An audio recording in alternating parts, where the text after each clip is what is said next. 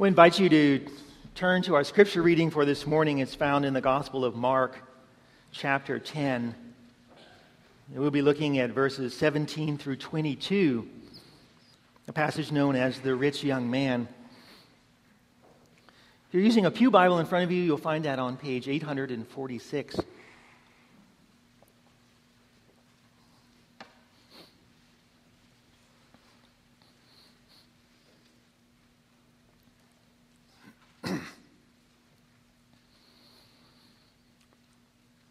Mark chapter 10, beginning in verse 17. And as Jesus was setting out on his journey, a man ran up to him and knelt down before him and asked, Good teacher, what must I do to inherit eternal life? And Jesus said to him, Why do you call me good? No one is good except God alone. You know the commandments do not murder, do not commit adultery, do not steal, do not bear false witness, do not defraud, honor your father and mother. And he said to Jesus, Teacher, all these I have kept from my youth. And Jesus, looking at him, loved him and said to him, you lack one thing. Go, sell all that you have and give to the poor, and you will have treasure in heaven. And come follow me. Disheartened by the saying, he went away sorrowful, for he had great possessions.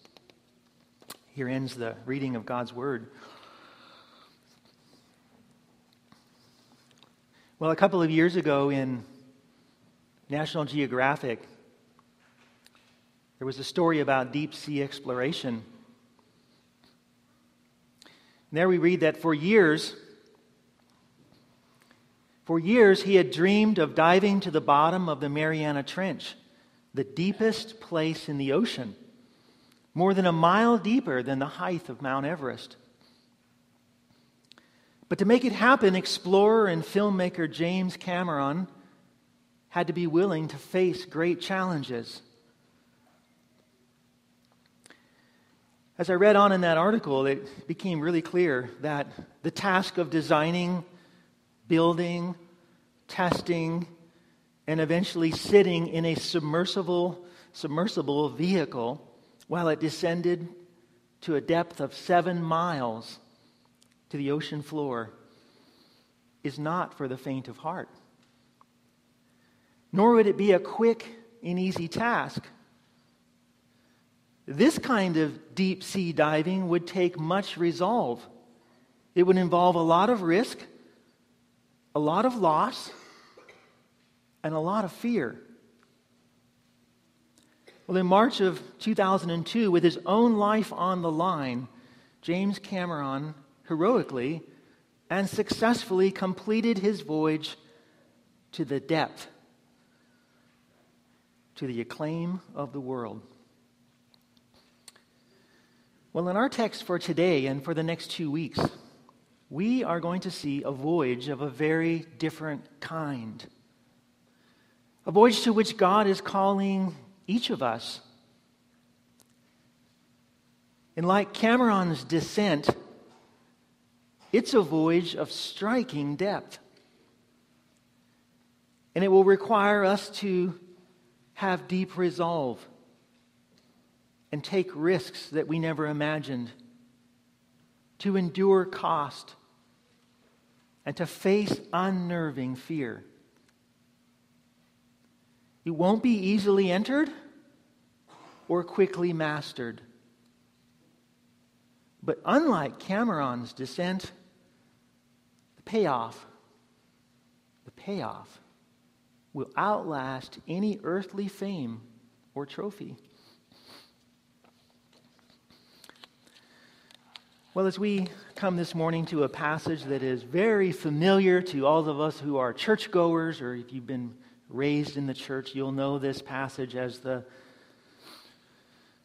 often called the rich young ruler.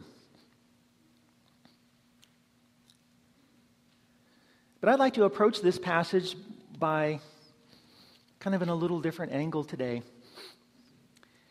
I'd like to look at what's going on behind the scenes of this passage that really drives a lot of what we read on the surface. And I'd like to do it by looking at two questions. Is the first question is what is the deep place to which God is inviting us to voyage? What's the deep place that God's inviting you and me to voyage? He invited the man in our passage, and we'll see that. And he still speaks and invites us today. The second question is going to be why is it so hard for us to move off the ship's deck? Well, let's begin with the first question What is this deep place to which God is calling us to voyage? The first thing I think you'll see as you begin to look at this passage and hear it is that this deep place is not easily seen. In fact, this young man who was seeking out Jesus, he had missed it his entire life. He just didn't see it. But Jesus was intent on showing him this place at least three times in this encounter. He wants this man to take this voyage. And he wants you to take it as well. He does this in an unusual way. Jesus invites this man using a mirror. In fact, three times in this passage, we're going to see Jesus break out the mirror. And a mirror is something that shows you something of yourself. But this is no ordinary mirror. This is a mirror that looks beyond the outside and focuses on what's on the inside. I'd just like us to spend a few moments and look at how this event unfolds in Mark's account. The scene opens in a really dramatic fashion. There's something about the opening of this that is just unusual. There's a kind of last minute, urgent feel about how this whole thing just kind of unfolds immediately here.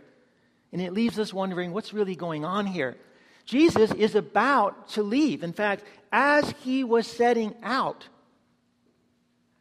out of the crowd somewhere, out of a house, out of the bushes, comes this man running up to him and falling down in front of him on his knees. I, I couldn't help but think of the many times that I've left our house in a car. And I, and I have kids, and if you've had children, young children especially, older kids don't do this, but the, but the young kids, how many times it's happened as I was pulling out into the street and getting ready to put into drive and go forward, the garage door busts open, and out comes one of my kids in their pajama bottoms, bare feet, with a panicked look on their face. Daddy, wait! I want to come with you. And it just has that kind of feel to it. This last minute urgency. What's going on here is, is, a good question. You know, I wonder was this man's world being rocked by some new pain that God had brought in his life to get his attention? Was his world being rocked maybe by something he heard Jesus say? Jesus had been going around saying things that were designed to just break down the barriers of religion, of which this man was a very religious guy. Or maybe all of this was a kind of persona of humility. Maybe this man just enjoyed being thought of as being pious in other people's eyes. And that what he's doing here is driven by twisted motives. We don't really know. Whatever's going on, though, he raises an incredibly revealing question about where he is in his heart. He asked Jesus, What must I do to be saved? What must I do to be saved? I don't know how that question strikes you. I think how it strikes you will say a lot about maybe how you see with your own heart. I wonder if that question just sounds outrageous to you. Really? What must I do to be saved?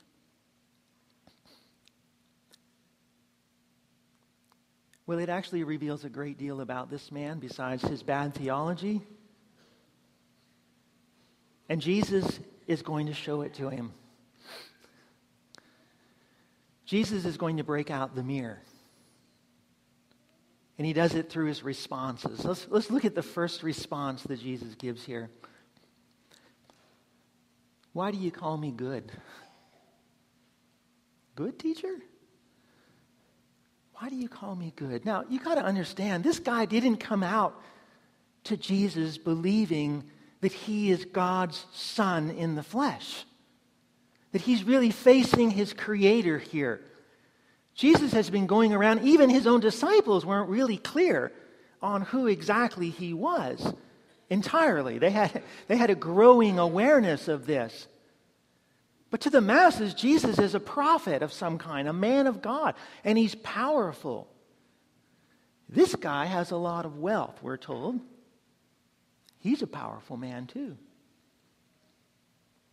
Maybe this is a kind of meeting of the power brokers one good man to another. What do I have to do to be saved? And Jesus just asked him, Good. Why are you even thinking in that category of good? Where does that come from?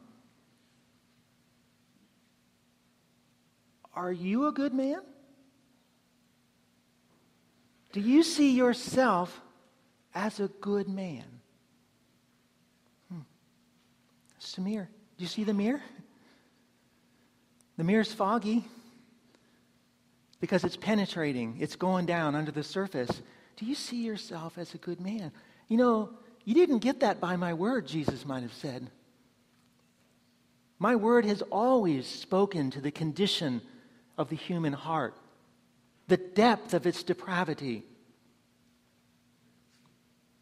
In one place, the psalmist wrote, The Lord has looked down from heaven upon the sons of men to see if there are any who understand, who seek after God.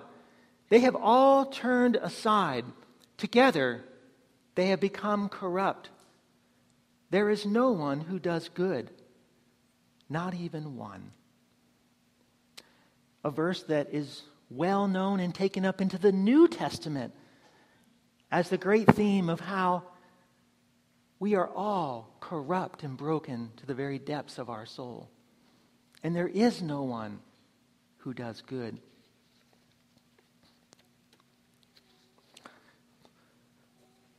Well, Jesus moves right in with a second response to this man. You know the commandments. You know the Ten Commandments. He's going to pick the place that could encapsulate and summarize um, the law if there was such a place, it would be the Ten Commandments. You know the law that God had given.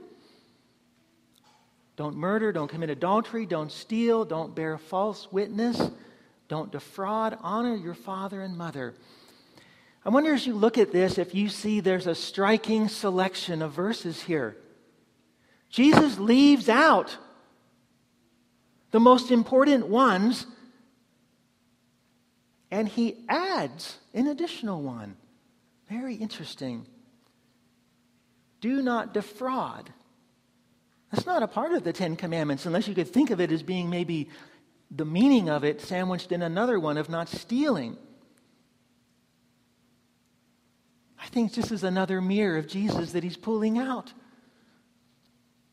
Maybe this is an indication of why, of how this man, this rich man, got some of his wealth.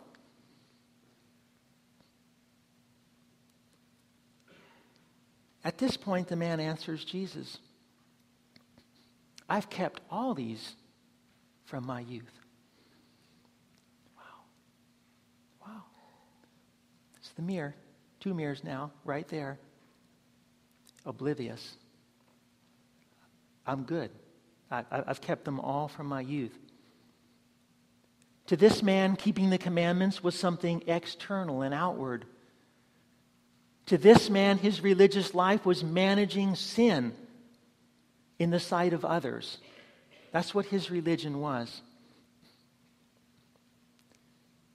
But God had always made it clear that he is interested in the heart. And in scriptures, the heart is the seat of the real person. It's the core of who you really are. It's the real you deep down. The real us.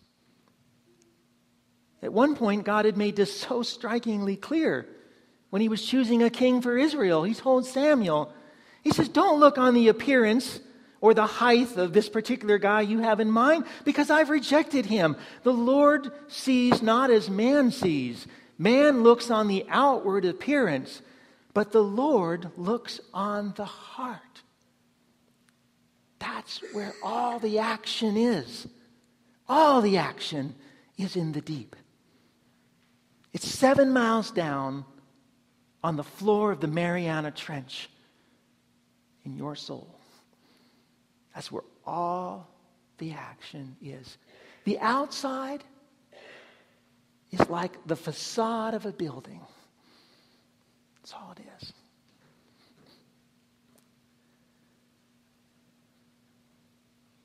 I love the next part of the response. It's actually kind of twofold. Before Jesus actually speaks his third response, he does something amazing. He does something that sets the tone of what's really happening in this whole passage. This passage is not about rebuke, although there is a subtle rebuke here. This passage is about invitation. The Lord looked at him.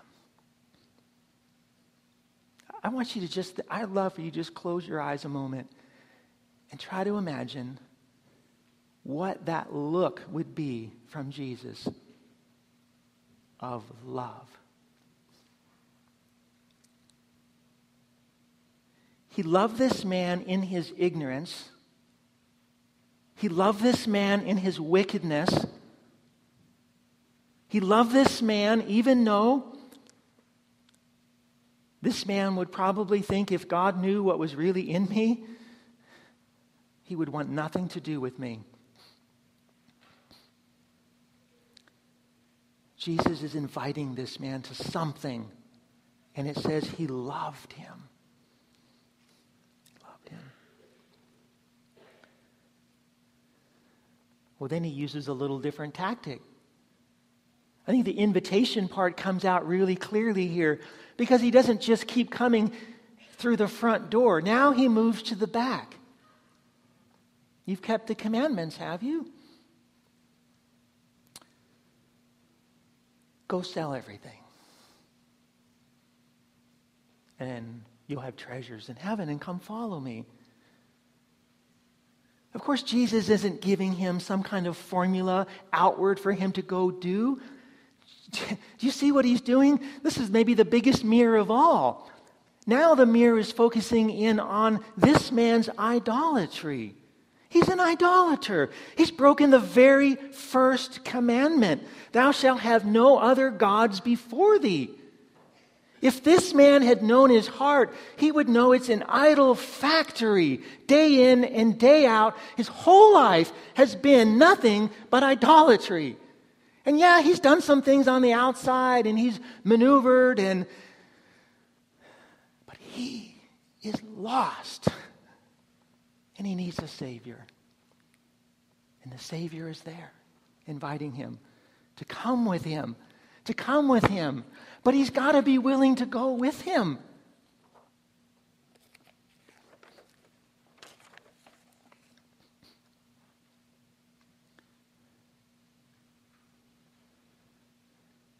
He's a man who didn't know himself. He's a man who doesn't know his heart. He's a man who's unwilling to accept the truth about what lived in him.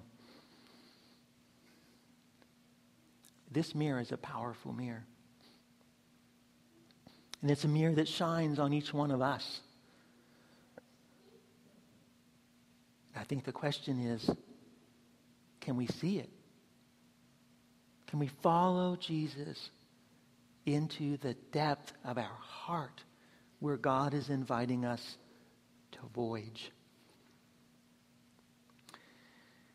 Now, I want to ask a question that's very practical. Why is it so hard for us to move off the deck. you know, when James Cameron did his, his land breaking journey to the depth, his vessel was sitting on the deck of a ship for weeks. They had to wait for everything to be just right. They waited and they waited and they waited. They were anxious. And actually, at the last possible day, they were able to get off the deck and begin the journey. We're kind of like that. This man is like that. There's something about us that does not want to go into our heart. Some of that is just cultural. Some of that is because of Western European culture. Other cultures have done a far better job of making people aware that actually we have something going on deep within our core that's very hard for us to get at, and that is the most important thing about us. And that we get windows into what's going on down there all the time. We get windows through our emotions through the anger that we feel, through the jealousy that we feel, through the vengeance that we feel, through all kinds of things that happen. We get windows into what's really going on down there. But our culture, even our Christian culture, has ignored that largely. Even though we'll have an occasional sermon on it, or maybe multiple sermons that mention it, there's something about the practical moving into our heart that is so incredibly difficult for us to do. And I think the answer lies in fear. We are terrified of what's down inside this heart. It's not like we can just go there and open it up, is it? We're told the human heart is a deep mystery. It's beyond plumbing by you and me on our own. But the scriptures tell us that the Lord, the Spirit of God, plumbs the depths of our heart, and He is able to reveal it to us.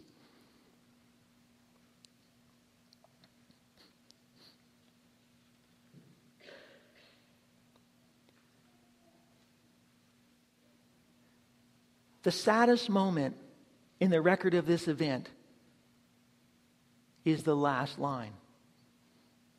Really. You know, I think if we read this, just kind of read it in a way that it soaks into us, you could just cry on the last line. Because this man goes away despondent. He goes away sad. He goes away unwilling to get in to the voyage craft and close the hatch. Unwilling to go down to the deep with God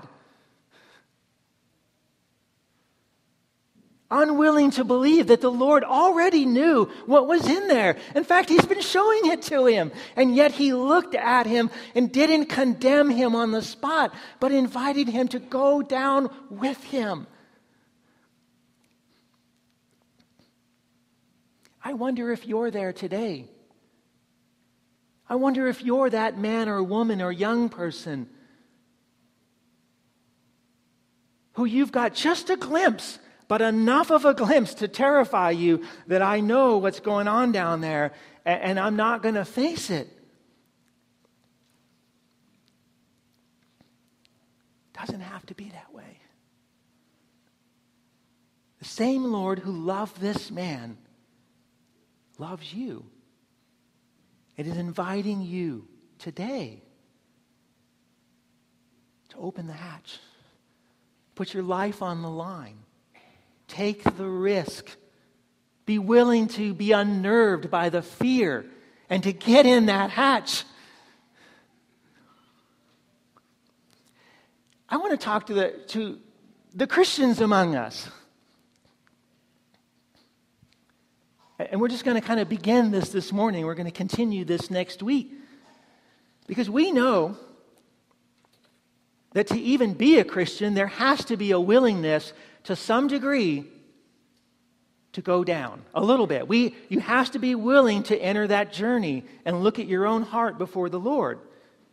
It's called repentance. And to own something of what we see in our heart and to cling to the work of Christ as our only righteousness. That is what it means to be a Christian. That's how our journey begins. And then we're told something wonderful.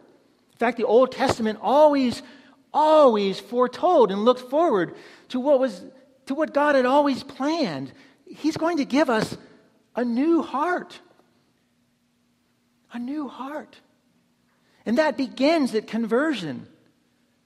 But don't let any of us think for a moment that that new heart comes to us as a finished work. In one sense, the new heart is it's the Holy Spirit living in us. There's something alive in us, God's own presence at the core of our being. He's changed something about who we are. It's a mystery. But we're to think of that more as a sapling than a full grown tree It's something that has to be grown and pursued. And this journey into the heart as a Christian is perhaps the scariest journey of all. Because the first journey was tough as much as it was, but it was, it was quick, it was over, it was done, maybe, right? But this journey goes on and it will take years. And it's more difficult than you ever imagined. It's kind of like I recently had a 50 year checkup. And I had to have a, a, you know, a scope, a colonoscopy. And they give you this drink to drink. And I'd heard all you old timers talk about this drink, how hard it is. And come on, all this.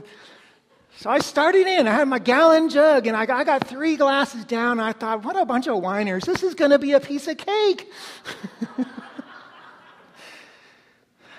Man, by the time I got to the fifth glass, the sixth glass, this thing was like Elisha's jar of oil. It just never ran out. Just kept being there at three quarters full. Couldn't get this thing down. That's how this journey of the heart is. It starts off easy, sort of, but it gets difficult because it's going to take years. And you're going to be invited by God's mirror all the time. See, Jesus is still using his mirrors. You want to know when you see the mirror of God? You see it every time you have a conflict of, of any moment of all. The next time you feel anger rise up inside of you, the next time you feel self justification rise up inside of you, Open yourself up to the Lord and say, Lord, what are you showing me in this mirror? What, where am I? What's really going on down here? Because there's an invitation to come into that deep place and begin to see what's really going on down there. We're going to have a lot more to say about that next week.